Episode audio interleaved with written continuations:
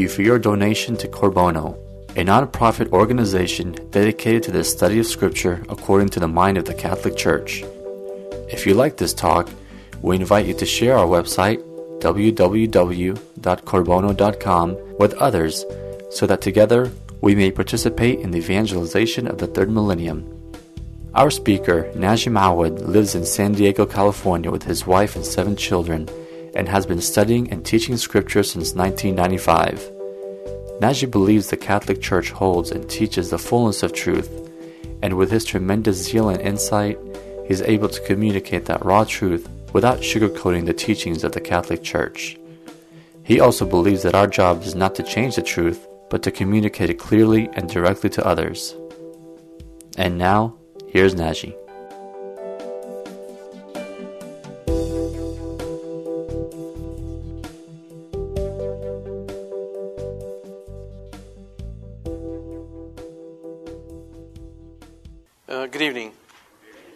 Welcome to this uh, Bible study.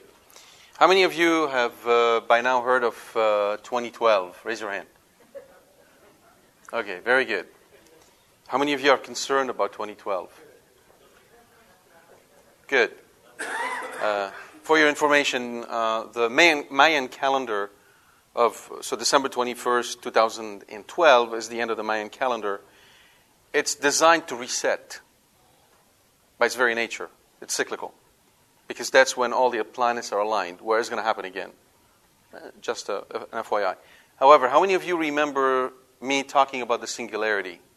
Not a lot. Okay, good. So the singularity is not 2012. It has nothing to do with this. And it's not science fiction. It's actually very much science.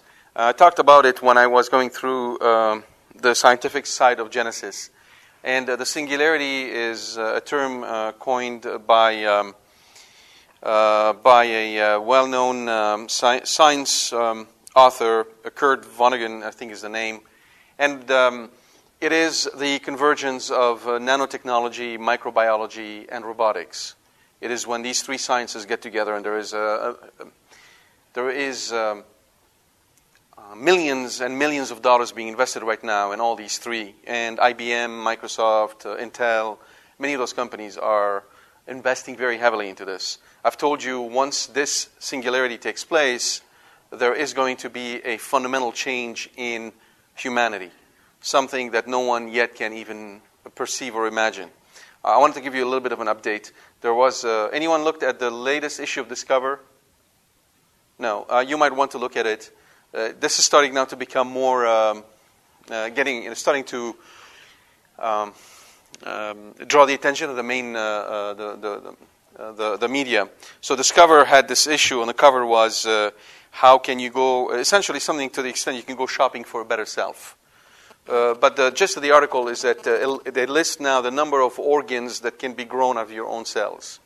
So ears, noses, kidneys, and on and on the list goes. So we're closer and closer to the point where you can effectively replace about 80% of your entire body in Israel today, uh, they, have, uh, they have successfully invented, there's a company in Israel that has successfully invented robots that can crawl in your veins.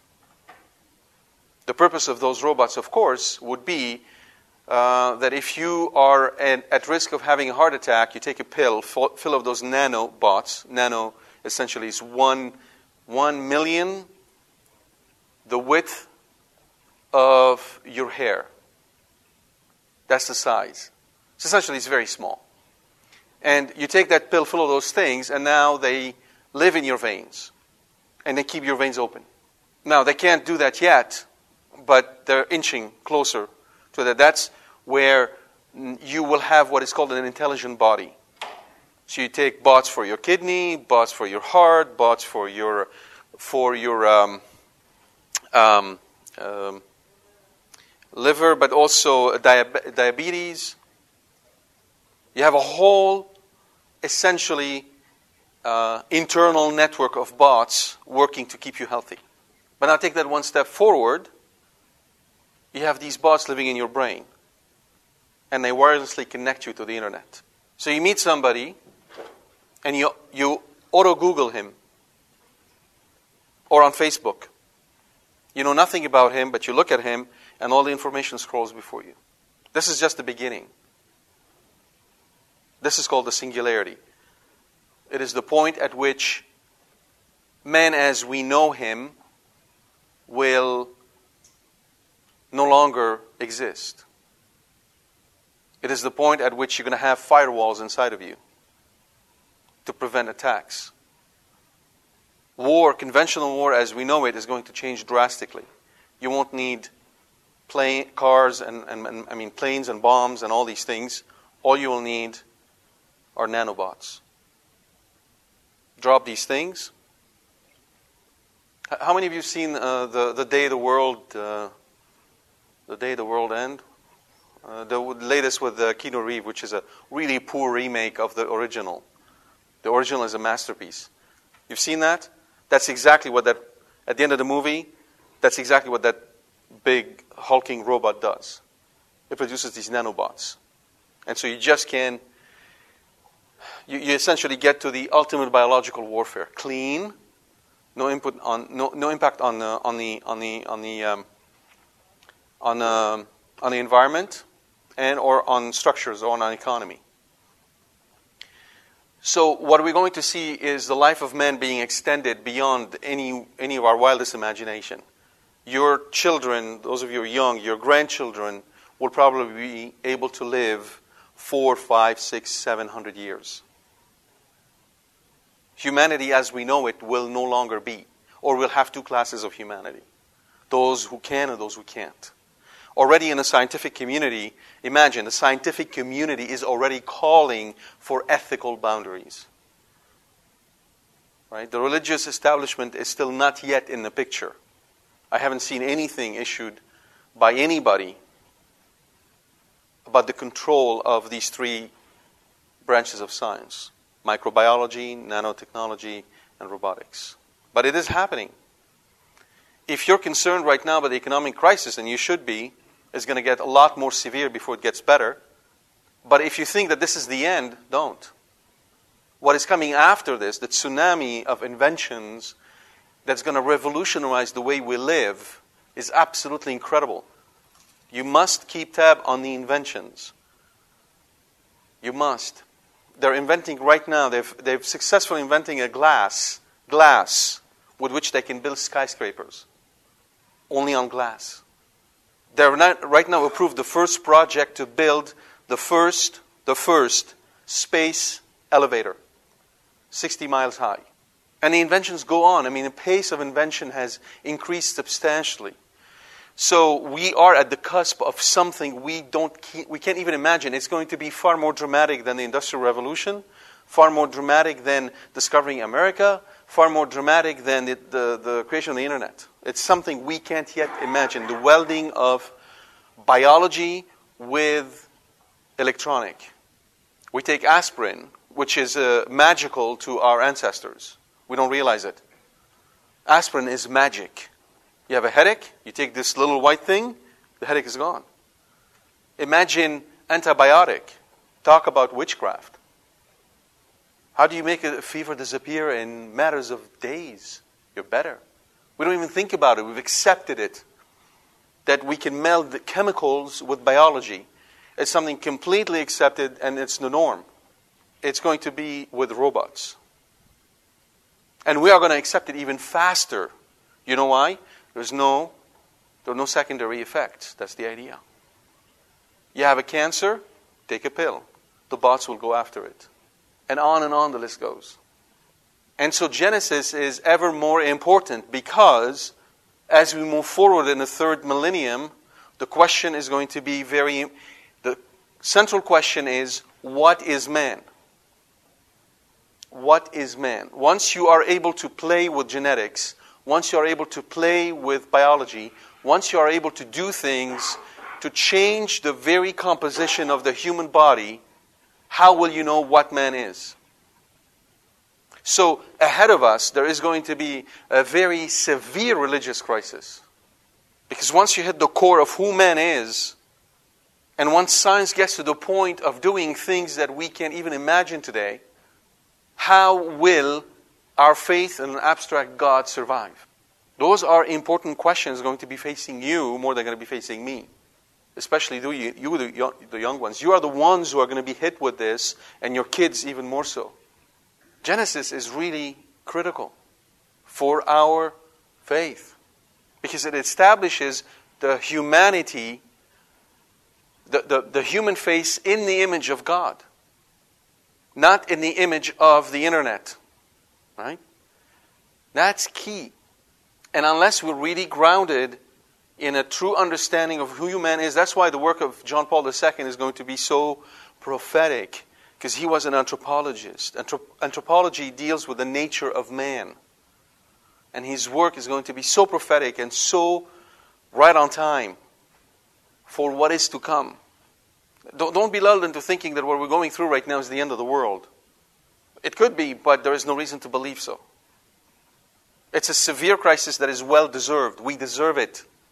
I'm already reading now that in many cases, because of the crisis, they did just a Gallup. Um, Gallup did a uh, poll, and people now feel closer together than they did two, two years ago. Surprised? No. Right. The, the, the level of hedonism that we reached in this economy based on greed is killing us. An adjustment is necessary. Yeah, we have to pray. We have to pray for jobs. We have to pray to be able to go through it. God doesn't abandon those who love Him. But we have to also understand and be very realistic about what is going on.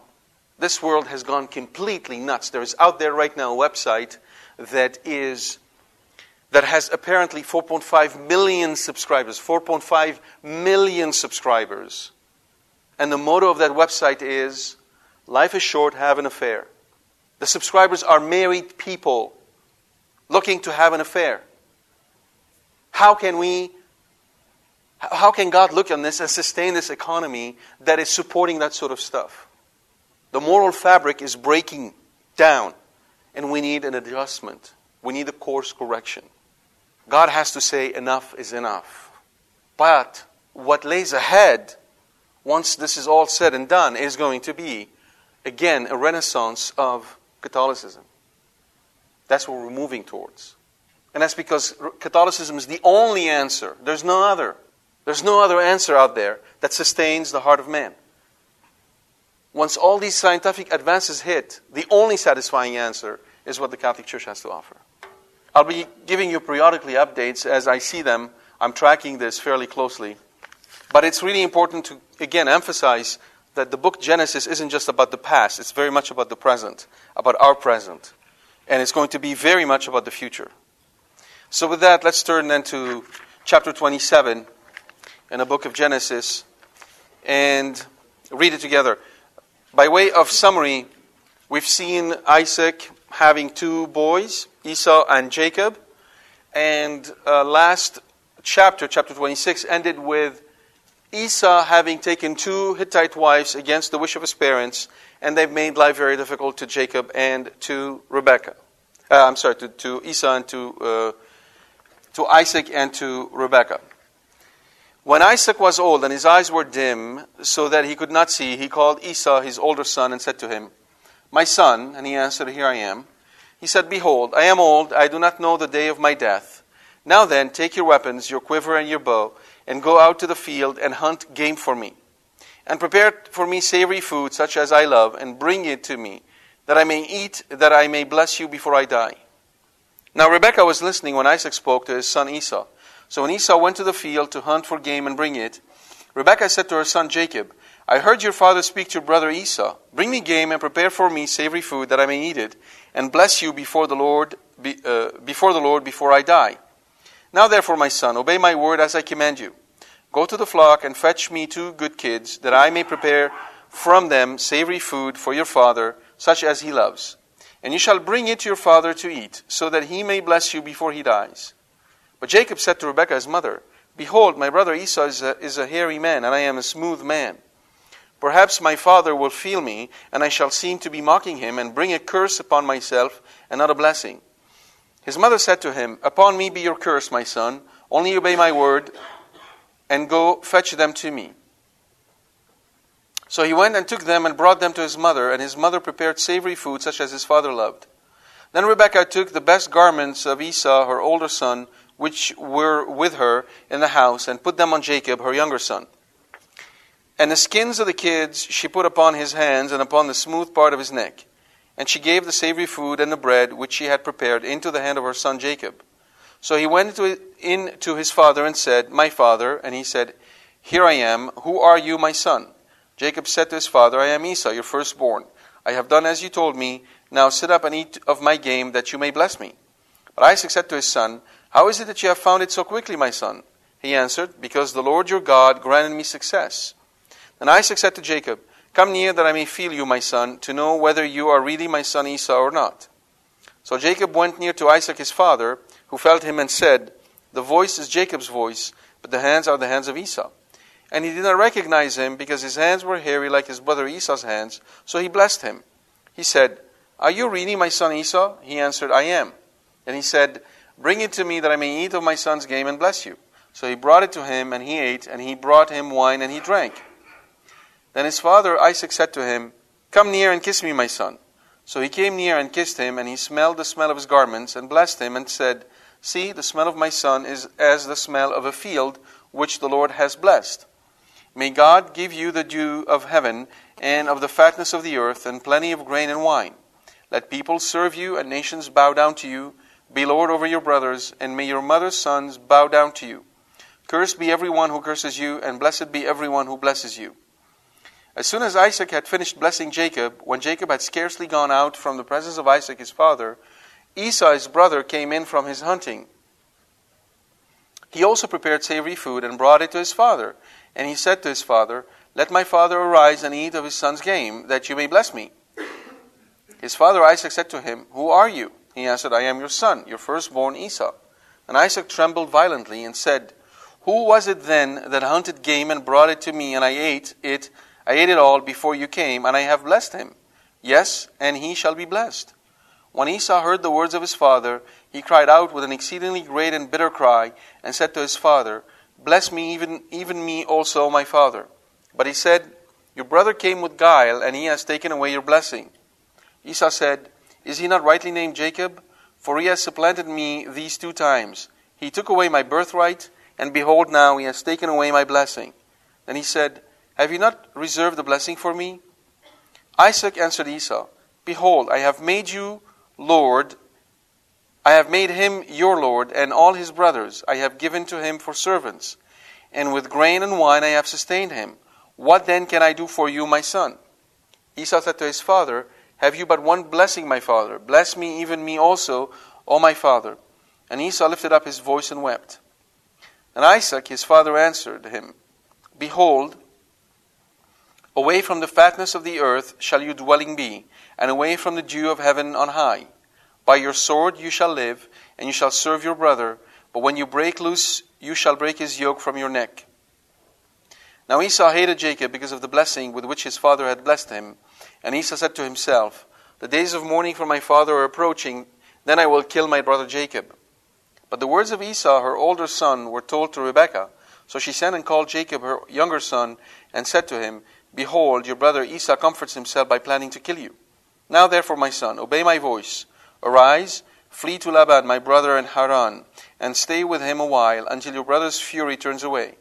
Until your brother's anger turns away and he forgets what you have done to him, then I will send and fetch you from there.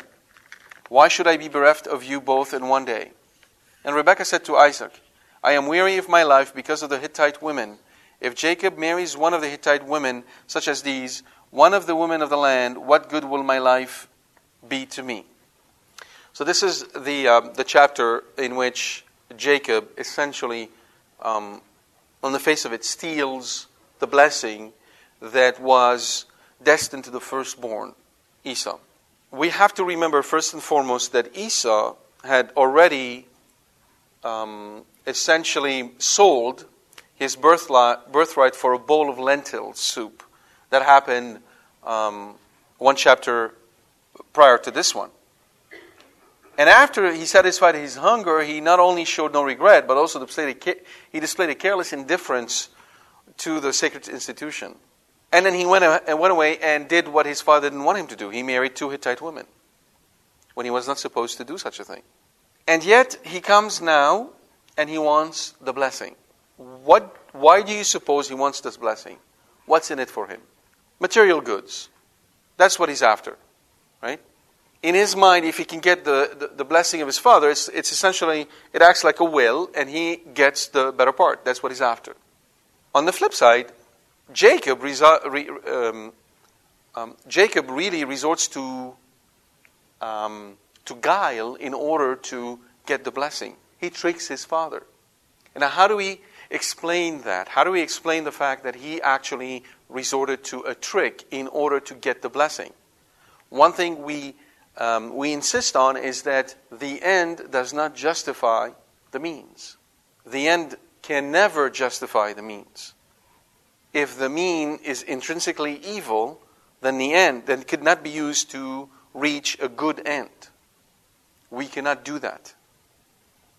Right? So, for instance, in the case of a, a woman who is pregnant due to a rape, abortion is not justified in this instance because abortion is intrinsically evil, and an intrinsically evil act cannot justify the end.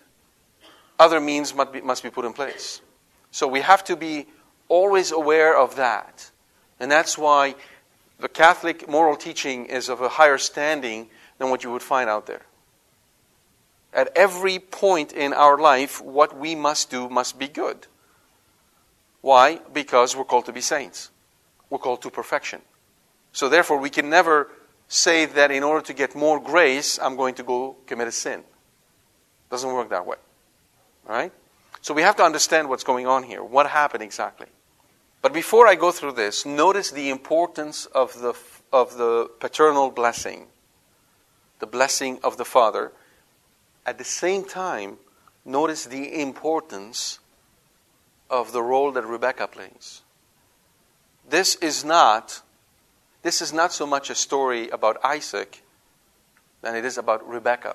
Really, the central figure here is Rebecca. And we are going to see why as we proceed through.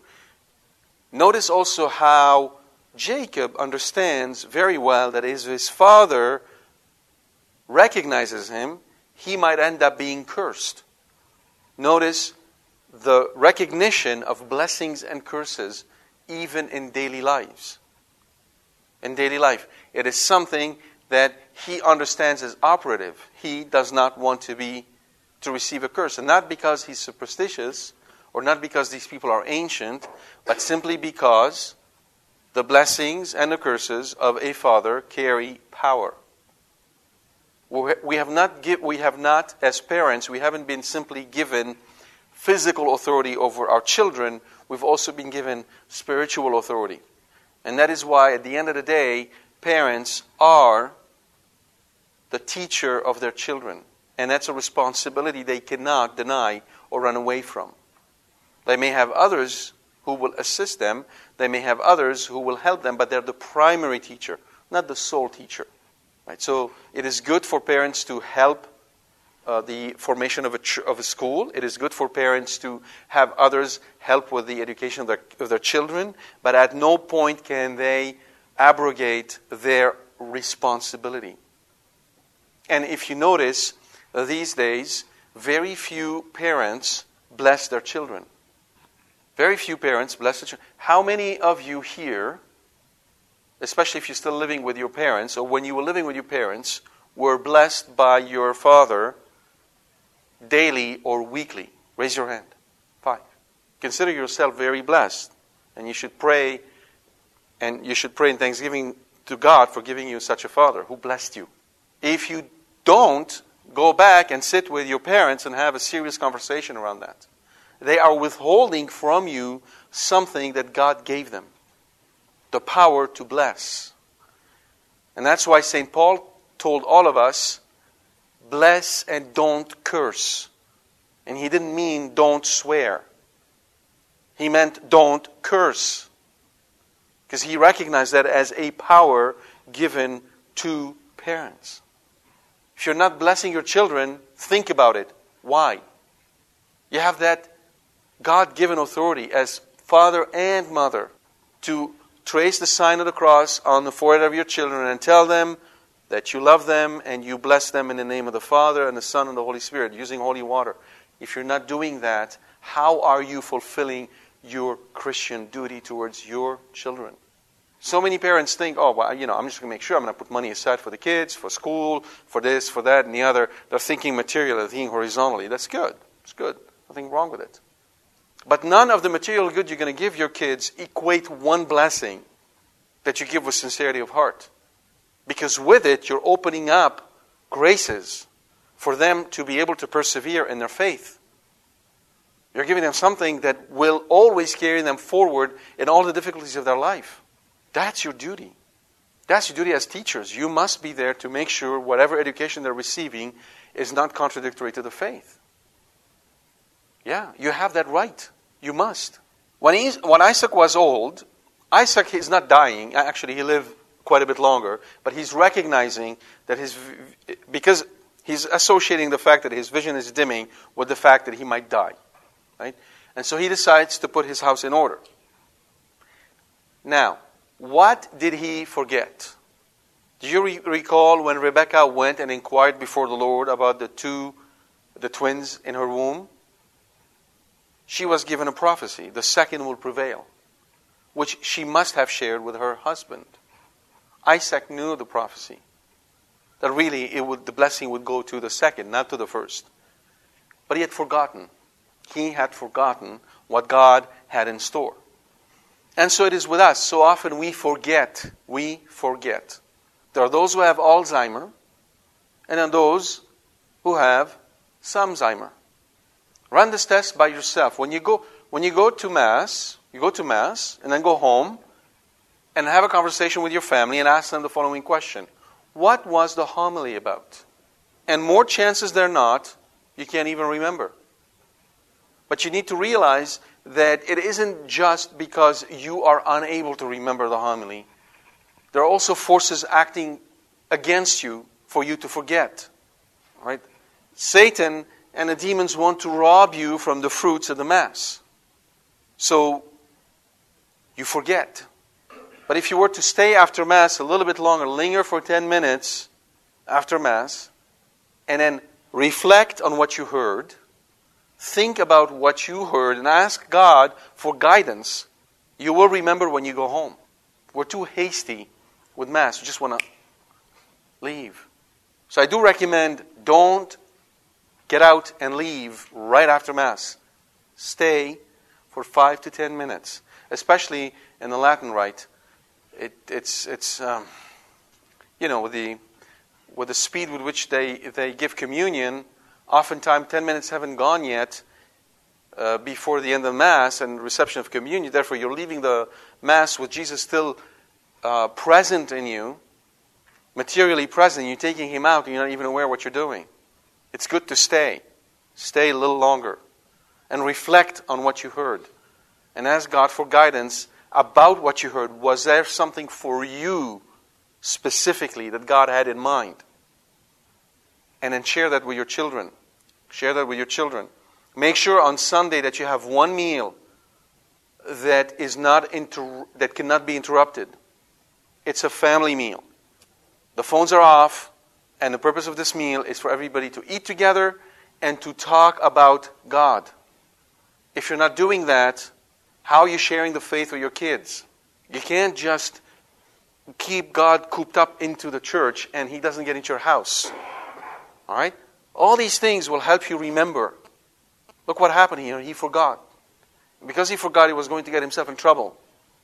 Had he blessed um, Esau, had, had the blessing went forward, God's will would still have come true. But it would have been a lot more painful for Esau and for Isaac not less. Because God has a plan A, which we usually blow. We, don't follow it. And He goes to plan B, and we mess this one up too. And then plan C, and on and on to plan Z, and then plan AA, and AB, and so on. Because we keep on not wanting to do what He wants. So, it would have worked, but that was not the intent. But there was somebody watching, somebody who was listening, somebody who pondered, and somebody who took action. The interesting thing here is that um, there is use of all five senses in, before the blessing is, uh, is given. We'll get to that in a minute. One point, he basically, Isaac asked uh, to go out and bring him game. It isn't a tit for tat. It isn't, he's not trying to say, okay, you go give me the food that I like, you know, Big Mac, fries, and, right? And then I will then impart upon you the blessing. No, the food is part of the ceremonial. The food is part of the ceremonial of blessing. And you notice in everything we do that is religious, food is there. That's how God always ordained it because He wants to feed us. So the food is there. And that's why He wants him to bring him food so that he can actually go ahead and impart the blessing on him. And really, the expression is, I want to impart upon you my innermost blessing or my the blessing of my nephesh, my spirit, that I can bless you. and it's a really important one because this is a blessing that is coming, essentially, it's a transference of all the graces that he received on earth to his son. That's what he wants to do. Now, Rebecca hears this and she takes action. Let me ask this question. Put yourself in the situation, right? You had two sons. One who's spending his time at Vegas, and the other one starting a business. And you already decided, and you, you know, you can tell from the way the two are acting that this one, who's really trying to do, start a business, is going to get somewhere. Whereas the other one is lost in the desert. Now, you have a million dollars. What do you do? Well, you think, okay, I'm going to give most of it to the one who's actually starting a business. I'm going to leave some for the other one to take care of him. But that's where money is going, because this is the son that is actually doing what I did. And somehow, as you grow older, you're just going to forget. You forget, and you're emotionally attached to the older one, and so you just you're going to give him the million bucks. Now, this is what the father is doing. Now, the mother hears that.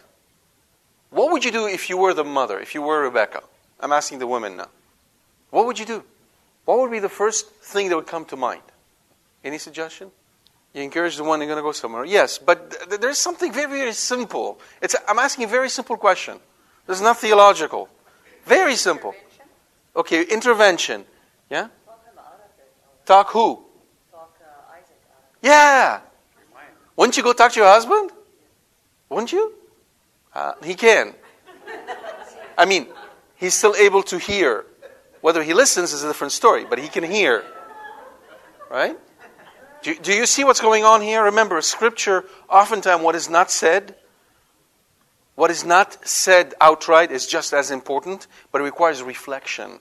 You got to slow down, put yourself in a situation, and look at it, and think about it, and go, huh? That makes no sense. There are parts of Scripture that are there, and they do not make sense, but they're waiting for you to notice them. Why didn't she talk to Isaac? See, there's, uh, there is, um, there's this guy goes to see a doctor, and he says, Doctor, I'm, I'm really concerned. Uh, I think my wife is losing, losing her hearing. She, she can't hear. But, but I, I don't want to, I don't want to um, offend her, but I need to find out. What should I do? Doctor said, well, it's really simple. Wait for her to be in the kitchen. Go stand outside and ask her what's for dinner. You, you, you're going to find out. So he goes home and he stands out there in the dining room says, Hey, honey, what's for dinner? No answer. So he gets to the edge of the kitchen. Honey, what's for dinner? No answer. He goes, stands right next to her. Hey, honey, what's for dinner? She gives him this kind of really irritated look. And she says, Potatoes, vegetables, and meat. And I've told you three times. Now, the funny thing is that while we were at a retreat in, uh, in, the, uh, in Massachusetts at the monastery of the Maronite monks of adoration, we were doing uh, lunchtime. Lunch is silent, you don't speak. The abbot, Abbot William, walked to one of us, and I'm not going to say who, and slipped by him that joke. He gave it specifically to one of us, which was actually very funny. But be it as it may, the reason why she's not talking to Isaac is because she knows she can't convince him right now on time, number one. That's the first reason. And what, what is the second reason? What is the second reason? There's a really important second reason. The second reason is the violence of Esau. He already disobeyed her once by marrying those two Hittite women. So she knows that if she's going to let Isaac know, and Isaac has to tell Esau, right, that she's going to draw his ire furthermore. So he, she does not want to cause that violence to flare. Wise woman, she, she's really thinking through how to make this happen. And we see her acting in the interest of all. We see her acting in the interest of all. She knows that blessing will, will not be fruitful eh, with Esau. She knows that Isaac, at the end of the day, was not intended on blessing uh, Esau. And she knows that Jacob was the one supposed to receive the blessing. And, and she knows this is what God wanted. Watch how she does all of this. All right, I'll have more to say in a minute. I just want to go through the, the literal reading. I'll come back to this. So, effectively, she's acting out of love for all of them. Now, she tells him, go get two choice kids. You know, kids are the, the, the, the, um, the um, little of the, of the goat. And she prepares them. And now uh, Jacob is aware that uh, he is not hairy as his brother. He says, I'm a smooth man. Which is funny because there is a play on word here that works exactly in English uh, in, in Hebrew as it would in English. You know? Smooth operator. Right? He's not simply saying, I'm smooth, he's I'm smooth. As he demonstrates it a little later. Right? But you know it is also the obedience of Jacob towards his mother. Rebecca says to him, Now therefore, my son, verse 8, obey my word as I command you. And Jacob doesn't say to her, Well, who are you, woman, to command me? I'm Mr. Macho Man, do whatever I want. No. The mother has the right to command her sons. Obey my word as I command you. This is the voice of the mother. And she has absolute right to be obeyed. So even though the husband is the head of the family and the wife is the heart of the family, when it comes to obedience of the children, the obedience isn't just towards the father, it is towards both of them. And remember that in the Gospel of St. John, when Jesus asks Our Lady during the, the wedding of Cana, Oh woman, what is it to you and me? My hour has not yet come. She turns around, and what does she do? She gives a command.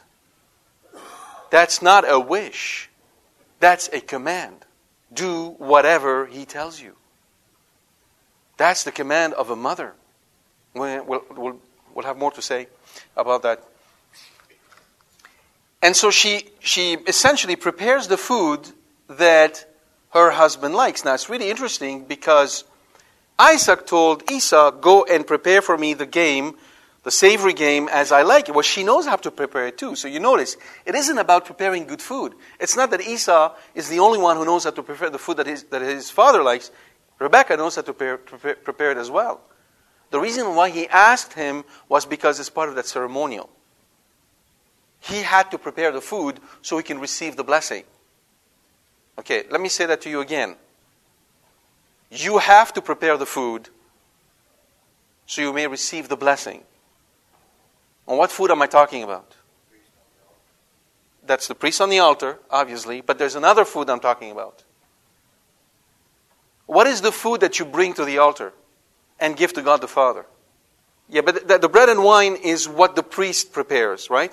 But what do you add to this? Offering. What specifically? Sacrifice. That's your food.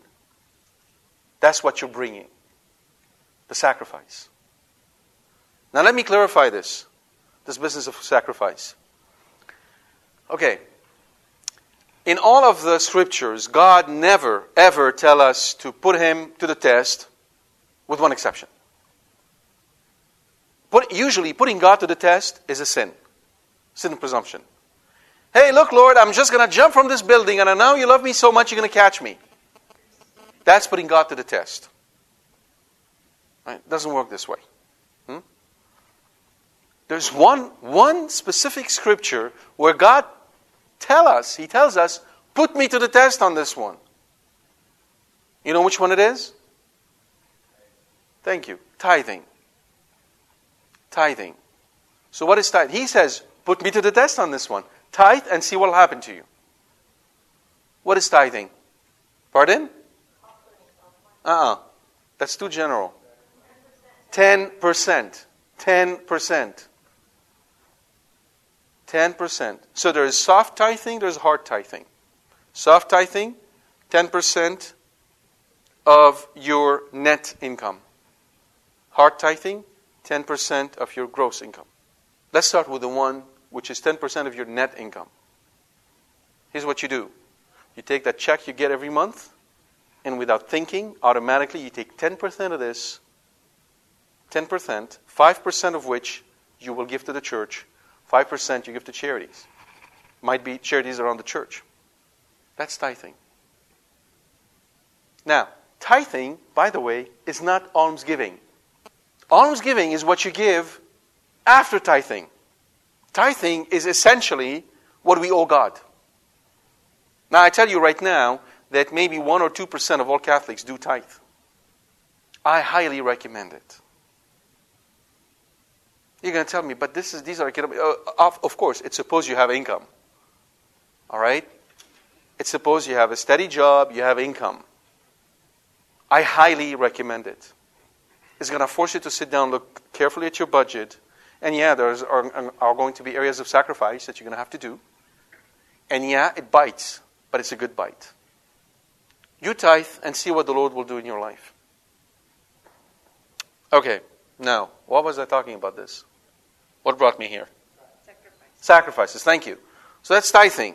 The other forms of sacrifices are all the little things that you've done during your day, all the things that help you grow in virtue, all the things that you are doing out of love of God. All of this is the food you bring to the table. In return, God bestows His blessings upon you. So you're taking care of somebody who is ill. Uh, you're talking to someone who can't stop talking. Of course, it doesn't happen to anybody. And it's kind of funny that I'm saying this. But anyhow, um, you are uh, you're dealing with with uh, a customer who is absolutely furious. You're dealing with a representative of a bank who couldn't care less about helping you. Nothing against banks; it just happens. Um, on and on the list goes. God sends you all these hidden gifts during your day. What do you do with them? What do you do with them? Do you squander them, or do you turn them into food for the altar? That's what you have to ask yourself. Right?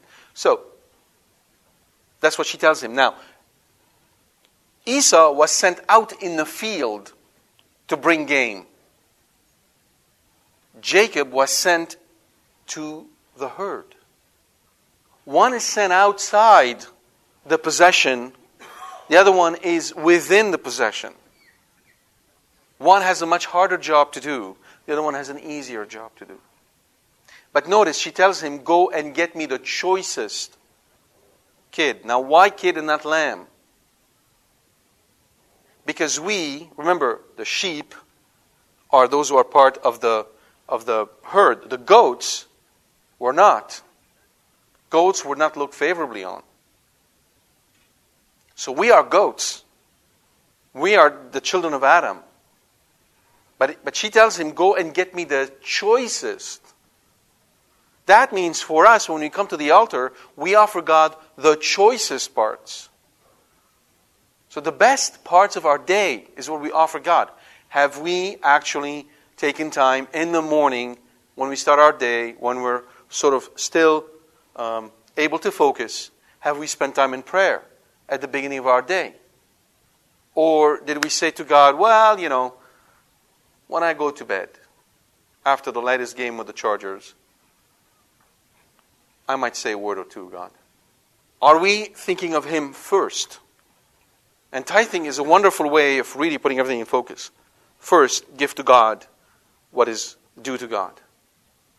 And then take care of everything else. it's a, a great way of helping you focus on God. You know, there's a reason when you go to counseling that they make you pay for the sessions. You know why? Because if you're paying for the sessions, you don't miss them. You go. When you tithe, God suddenly is more present in your life because He's become expensive. I'm not saying this is the reason why you should do it, but there are aspects of it on a very simple level that really help you think about God. Now, the blessing that was given involves the dew of heaven as one of the expressions. So when Isaac blesses uh, uh, Jacob, he tells him, May God give you the dew of heaven and the fatness of the earth. The fatness of the earth simply means that earth will be fruitful. Right? The dew of heaven is an interesting expression because in Israel, they really rely on dew in most of the dry seasons. So oftentimes the, the Mediterranean wind will carry forward moisture and drop it on land, and they rely on that. They relied on that, and they still rely on that for uh, for a way to carry them over, to tidy tidy them over the dry seasons. Right, and that's what he's basically saying to him. May you never, uh, may you never need anything. May you ever be, um, may you ever be bountiful. Okay. Now, in our case, the dew of heaven is the graces that God give us, the protection, the, the, um, the awareness of the importance of, of truth in our life, the dew of heaven. And the fatness of the earth is all the material need, all material goods that are, that are necessary for our life. So God blesses us. He gives us what we need, not what we want, what we need, as we fulfill His will. Now, when, when Esau comes back, he asks for he asks for ble- he recognizes that the blessing is gone. There's nothing he can do about it. But if he asks for a second one, the blessing is irrevo- irrevocable. Once given, it cannot be taken back. It cannot be taken back. But Isaac tells him, I can't. The blessing is gone. I cannot call it back. There's nothing I can do about this. And he really doesn't give him any blessing.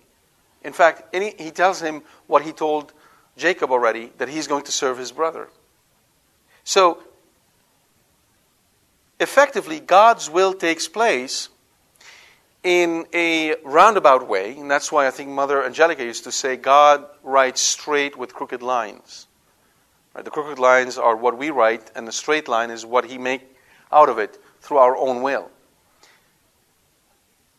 And in here, what we see is the role of Rebecca. Now, the fathers of the church, there are so many commentaries on, in, in, that, that, take that angle. I don't have time to quote all of them, but I want to uh, bring to your attention what St. Louis de Montfort wrote about the way Rebecca worked, especially in relationship to the consecration to Our Lady. So, when you read it in this light, you see the following take place. First of all, first of all, Rebecca has access to Isaac. So here, Isaac figure, uh, symbolically, or if you will, uh, spiritually, represents God the Father. Now, every symbol in a church is not exact.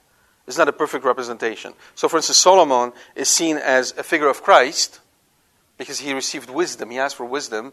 And he's also the Antichrist when he went ahead and had, you know, the 240 wives and all the concubines, etc., right? So none of the None of the figures in the Old Testament are perfect matches. But here, essentially, Isaac represents God the Father. And Rebecca has access. She hears the words.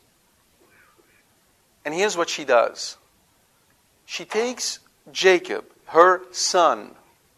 So, what happens here is something that is really reserved to those who accept Our Lady as their mother and have a filial relationship to her, particularly those who consecrate themselves to her, to her, meaning they become uh, um, her her own.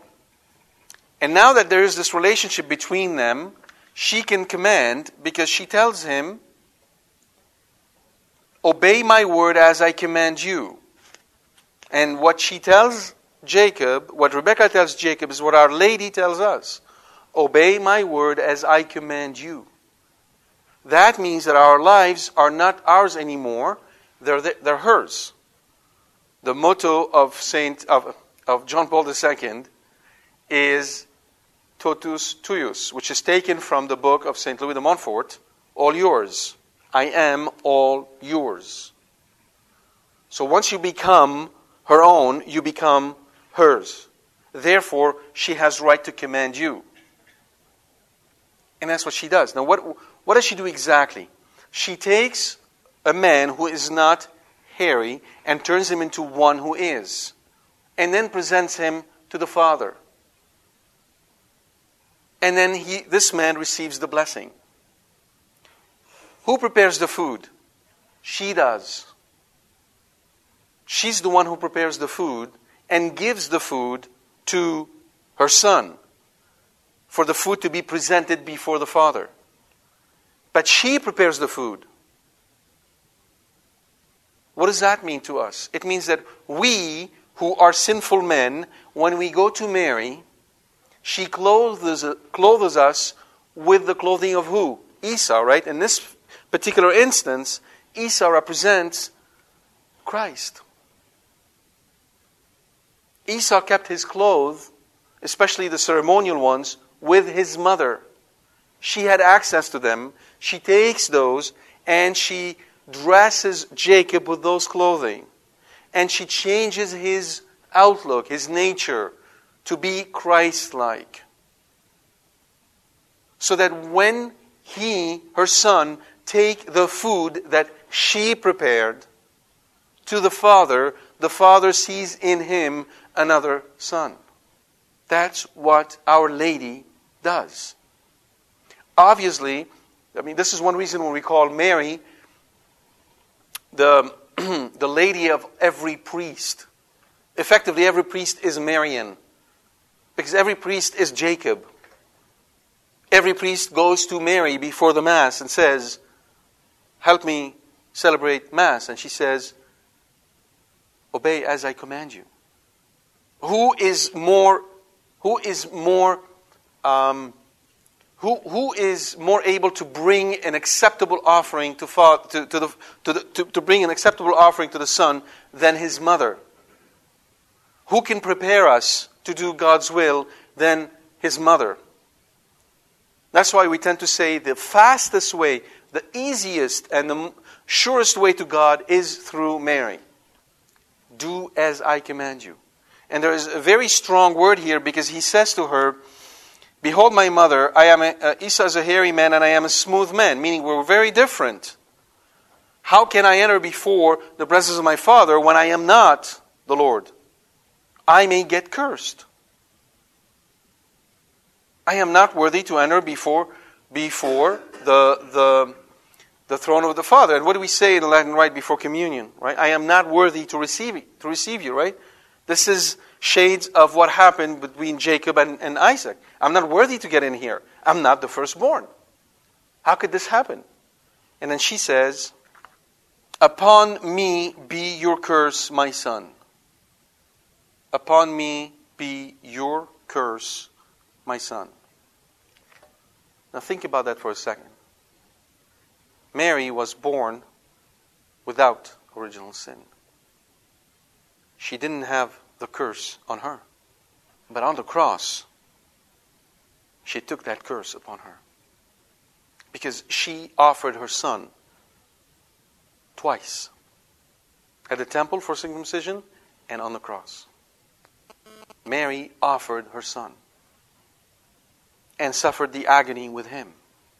She took upon herself our curse. We think that the cross was a solitary endeavor, just Jesus. No, Our Lady was right there. And she is a co redemptrix. It means with and under Jesus, she saved us. Mary could not save us without Jesus. But Jesus didn't save us alone, not because he couldn't do it. He's God, he can do anything he wants. But because he wished to include his mother in his sorrow and in his glory. Upon me be your curse, my son. That's who Mary is. Today, right now, for you. For you. And if you don't understand what I'm talking about, if you've not heard it before, but if you have a tendency to go straight to Jesus, all I ask you is just ask Jesus to introduce you to his mother. After all, if you go meet a friend at his house, isn't it, isn't it just politeness to meet his mother? Or would you just go to his house and ignore his mom? Think about that. Upon me be your curse, O my son. And so this is what Our Lady does. She is the one who takes us. She's the one who prepares us. She's the one who prepares the food, meaning she knows how to take our prayers, which are so weak, the two kids that we just brought, that are unfit to be presented before God, and she turns them into an acceptable offering. That's why when we give our prayers to Mary, she turns them into an acceptable offering. And our prayers then become acceptable before the Lord because they come from her. And then, once she hears, she hears that um, um, Esau has, um, pl- is plotting to kill Jacob over the blessing, she takes action to prevent that, and she sends her son away to her own kin. So when Mary is aware of dangers for us, she's already one step ahead.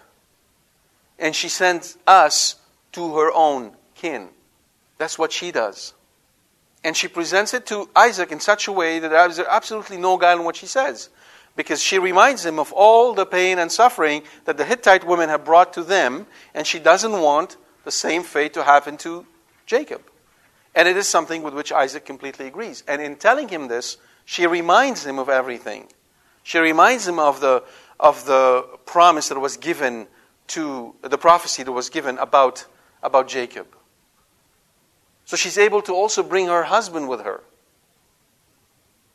She's uh, uh, really the figure of Rebecca is absolutely beautiful. From the very beginning, all the way through the entire story, where we hear of Rebecca, there is not one thing that she did that we could look at it as wrong. Not once. In the case of Sarah, we saw some um, reactions that we say, well, why is she reacting this way? Right? Why did she take the, this maid and and and uh, give it to her husband, give her to her uh, to her husband, and why did she want it to push her away? In Rebecca, there is none of that. None of that. Truly, one of the most beautiful um, person in the Old Testament is Rebecca. So tonight I'd like to leave you. I will take questions afterwards, but, be, but in closing, I'd like to leave you with two thoughts. First one is what am I bringing to God? What am I doing in my week to prepare for Mass? Is Mass on my mind from Monday through Saturday, or is it something I remember 15 minutes before Mass? Do I get late to Mass? Getting late, getting late on purpose, meaning not taking the proper action to be here on time, getting late because we're lazy, getting late because we're not thinking about it, we're not planning for it, is a sin. It's a sin of presumption on God's grace. Do I get to Mass five minutes or ten minutes before to prepare my soul for what is going to happen? Or do I get there right on time, or three minutes after Mass has started, and I'm already, because the drive was so, uh, what am I doing with this? The second. So first, what am, what am I, how, what's my relationship to Mass? How important is it really in my life? What am I bringing to Mass? And a second, where's my relationship with Our Lady? What is Mary to me? And why? Think about that. Ponder the Mass, think about Our Lady, and see what changes you have to do in your, in your heart. Specifically, as for, for, for us in the Eastern, Eastern churches, we are already in uh, the season of Advent, and for the, for the Latin Rite, we're going to soon enter the season of Advent. That's a wonderful season to meditate on this and think about Our Lady.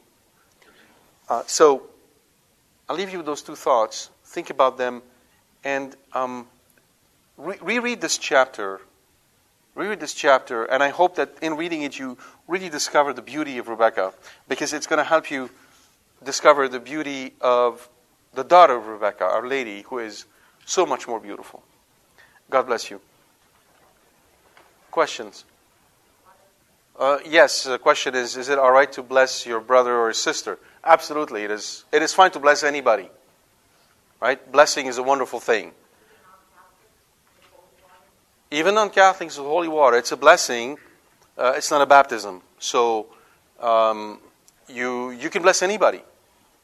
Blessing is you're essentially wanting to impart God graces upon this person to the extent that you can. Now, still, your blessing is not the same towards your brother or your sister as it would be to your own children.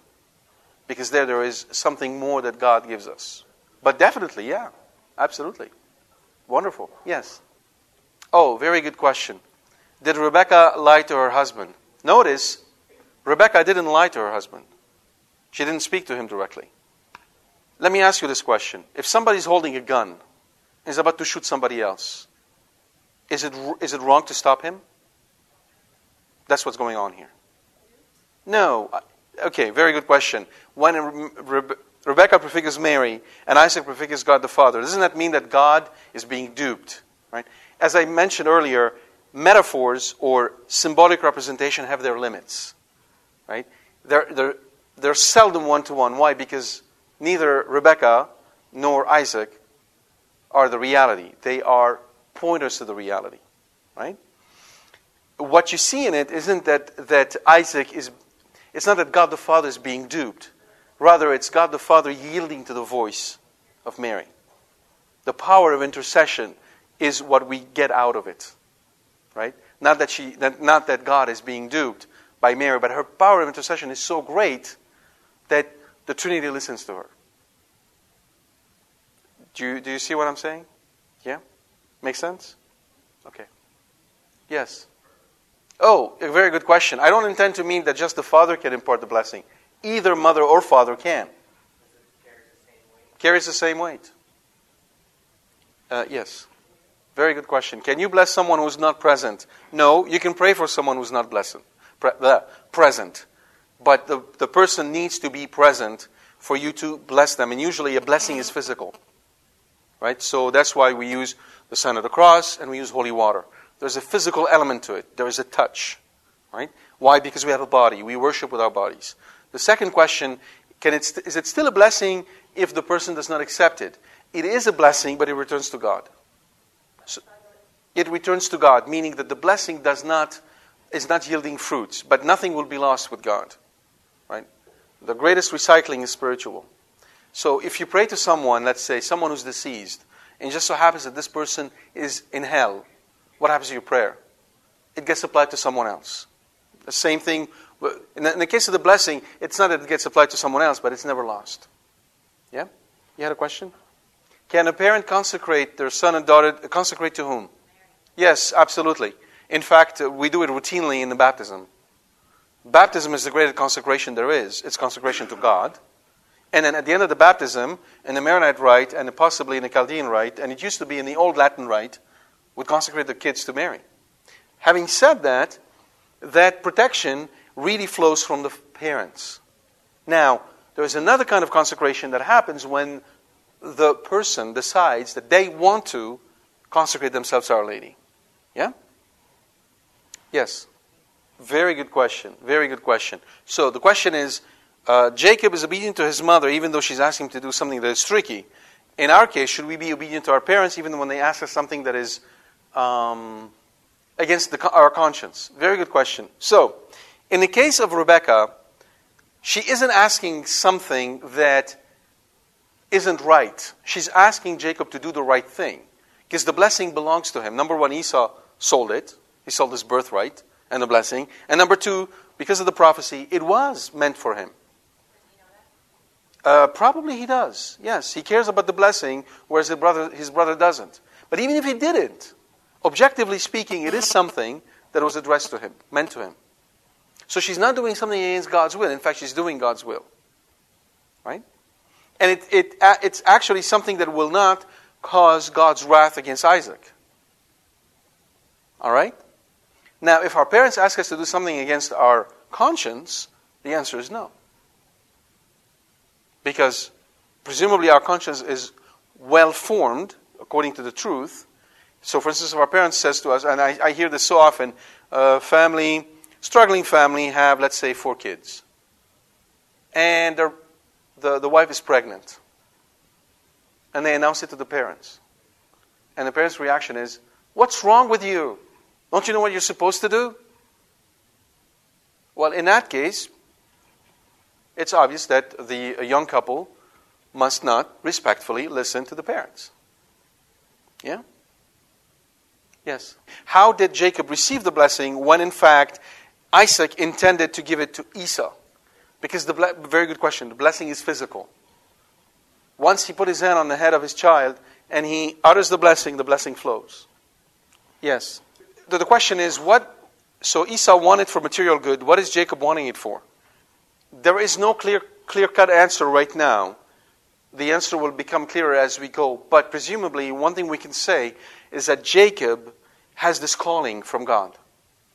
And he is a man of prayer. So it's really important for him. Even though he may not know exactly why, but there's something in it that is tugging at his heart. And you can see it in his obedience to his mother. Esau was not obedient like this, obedient like this to her, to her because he went and had two wives. Even though they were making their life hard to his mother, he couldn't care less. So there's a different makeup in, in their being and how they act that lead us to think that he was really after spiritual goods. It meant something to him. Yeah? Yes. So am I implying that Rebecca and uh, Esau committed no sin, even though there is what, what, what looks like an objective lie? The answer is absolutely yes. Suppose you have somebody who's about to commit suicide. And you, and he says to you, well, would you be able to give me a house tomorrow?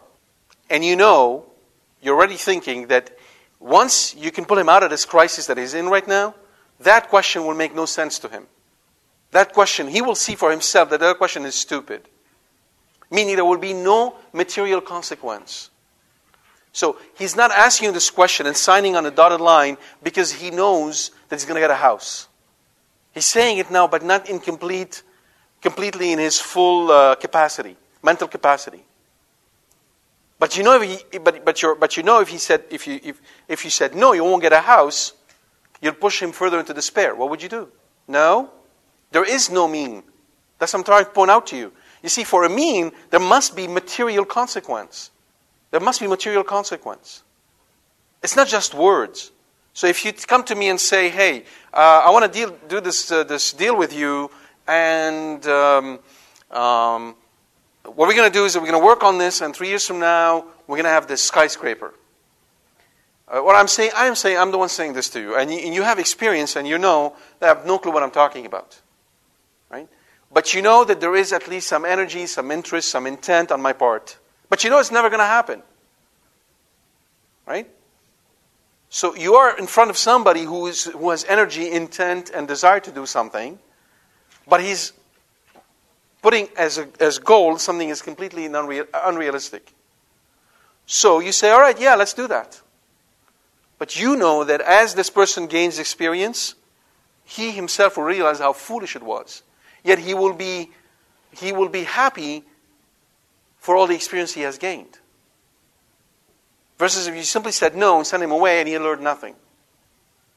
Therefore, even so you lied, there's no material consequence that harmed that person. Do you understand? So in this specific instance, there was no material consequence that harmed Isaac. In fact, Isaac would thank his wife later. Because she did what he would have wanted to do, the right thing. You understand? For a lie to be sinful, there must be material consequence. If somebody lies to you, calls you up and says, uh, I thrashed your car, it's destroyed, it's a lie. And five minutes later, he says, Ah, April's Fool Day. He lied. He knew the car wasn't thrashed. Let's say you lent him the car. He drove it, and it's the car of your dreams. And five minutes later, he calls you and says, You will not believe what happened. The car is trashed, totaled. It's a lie. And then after the, hey, April's Fool Day. Is that a sin? No, of course it's not. Correct. That's not what happens between Rebecca and Isaac. She knows Isaac really well. And she knows what is right. And she's helping Isaac do the right thing. God never told them it's okay for you to have a baby outside of your marriage. Yes. Because nothing in what she did was outside of God's plan. Nothing in what Rebecca did is outside of God's plan. What she's doing is for the good of all, even though they may not recognize it. It's for the good of Esau, because he would have squandered this blessing and would have received curses for it. It's for the good of Isaac, who is supposed to give the right blessing. It's for the good of Jacob. So she is doing something that is for the good of all three of them and doing God's will. There's nothing wrong in it. That's the fundamental difference. Exactly. Exactly. Now she had to go uh, in a roundabout way because of what? The weakness of Isaac, the stubbornness of, uh, of, uh, of Esau, and his refusal to, to obey. But she was doing something that was fundamentally good for all three of them. That's the difference. And she did it in such a way that there was no material harm to any of them. At the end of the day, Jacob goes away, right? Who gets the, the stuff? Who gets all the riches? Esau. He got what he wanted. And remember, when he meets his brother, it's all forgotten. He doesn't care. The guy is rich, the guy has everything he wanted in life. She didn't steal that away from him. Do you see? Okay. Yes. Good question. Are we allowed to bless our homes against evil spirit? But hold. When you bless your home with holy water or with, uh, with, uh, with uh, salt, when you throw holy water in a room, even if you said no words, and if, let's say, there was a, an evil spirit present, what do you think is going to happen? It's like you're, you're throwing, uh, you, you're throwing water on sulfur. The, the, holy, the, the, the evil spirits cannot abide holy water. So what are you doing? Get my point? Of course you are. The difference is that you're not allowed, the church does not want you or me to um, um, exorcise somebody. Because an exorcism is done by the power of the church, not by the power of the exorcist. This is not magic. It's the power and authority of the church. Therefore, it's only reserved to the priests that have been appointed as exorcists to be able to exercise this power. But other than that, you can say prayers of, of deliverance, you can say prayers of protection, you can bless your house, and you can uh, bless it with holy water. When, absolutely. Yeah, invoke the, the protection of your guardian angels. No, no, no, no, no, no, not at all. Not at all. Yes. The question is what happens to children who are never blessed because the parents didn't know? There is no hard and fast answer. Uh, they could still receive blessings from God, right? Uh, God is, you know, it's absolutely possible that they do. I'm not necessarily saying something bad is going to happen to them. It's just that they have, uh, th- th- there is a channel of grace that was not given to them, right? Yes. Very good question. My father or my mother are in mortal sin, and they blessed me with holy water. Um, because this is a function of a parent that is given by God, the blessing will still flow from them to you. They may not benefit from it. The blessing isn't our power. I don't have powers, okay? As a father or as a mother, we don't have powers. We're simply exercising a priestly function that is given to us by Jesus Christ. And we are imparting upon our children, we are communicating to them a blessing that He wishes to communicate to them. Let the children come to me. Do not hinder them. When you bless your children, you're letting the children come to Him. Right? Now, if I'm in a state of mortal sin, I'm not going to benefit from it. It flows from me to them, and I get no benefit. Yeah? Your second question? Well, the blessing was given by Isaac to uh, Jacob, and that's providence. This is what God wanted in the first place. Right? But even if it wasn't the case, the blessing would still be given. Look, a blessing is, an, is, is a spiritual power. People are sort of sometimes very um, confused when they hear of hexes and curses and would ask, well, how could somebody curse you? Well, how can somebody take a gun and shoot you? That bullet, when it leaves the, the, the cannon, the, the, the, the, um, the, the weapon, the gun, right? It's just going to obey the laws of physics. Right? Likewise, there are spiritual blessings that are imparted that may be given to the wrong, um, the wrong child, so to speak, and the blessing will go to them and will wash over them and will not abide. But the blessing goes. Okay? It's true power. This is not, I'm not kidding you when I say it's true power. That's why St. Paul said, bless and don't curse. Because cursing kids is exactly what it is. And it has a lot of power that is carried through. And especially for those of you who are from the Middle East, please purify, wash your mouth with holy soap. There are many, many expressions amongst people from the Middle East who are used towards children which are not proper. Even if they're not meant, do not use them. I'm not going to go through the litany. You know exactly what I'm talking about. And if you don't know what I'm talking about, that's very good for you. You don't have to learn it. Any other question? Yes. Uh, very good question. Can you undo a curse? Um, it seems that the answer is no, you can't. Uh, as you can see, the blessing is gone, he can't take it back. The best way to think of those things exactly physically if somebody shoots somebody, can he undo the shot? It's gone. Now, you can heal, right? You can, you can therefore take the bullet out and heal the person and help them uh, move on, right? And there are ways to do that. But the thing has, is gone and you can't just call it back. And that's why, for instance, um, you can notice um, uh, Esau doesn't ask for the blessing. He doesn't say to his father, Well, you know, okay, you didn't know it was me. Just take it back, give it to me. He says, Just give me another one. But he can bless him, but he can't give him the blessing of the firstborn. Okay? Yes. You had a question? Very good question. Um, the blessing in this case was only for one child. What about us? Does this mean we only have to bless the firstborn? What are we all in the presence of God? We are children of God. Therefore, we're all equal. In a spiritual realm, that specialty that was given to the firstborn doesn't exist for us. Why? Who is the firstborn? Jesus. But then what does Jesus want to do? Bless all of us. And notice, he didn't say, Let the firstborn of your kid come to me. Let the children come to me. Do not hinder them. So, therefore, no, you can bless all of your kids. There's blessing aplenty with Jesus. Very good question. Yes.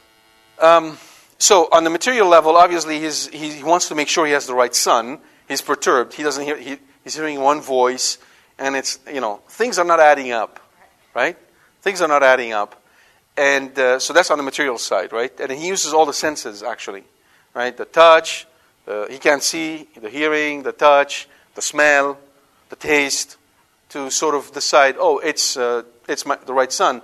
And in fact, what's interesting is that obviously he's, he's been prompted by God to go ahead and do the blessing because once, once he discovers his mistake, notice he doesn't start, you know, screaming and yelling and, and calling uh, Jacob names, he's sort of realizing this is what God wanted all along.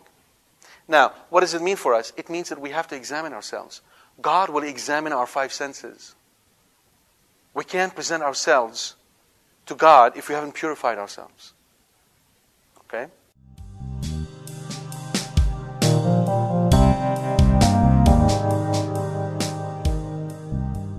We hope you've enjoyed this talk from Qorbono. For more information about this and other talks, please visit our website at www.qorbono.com. Thank you, and God bless you.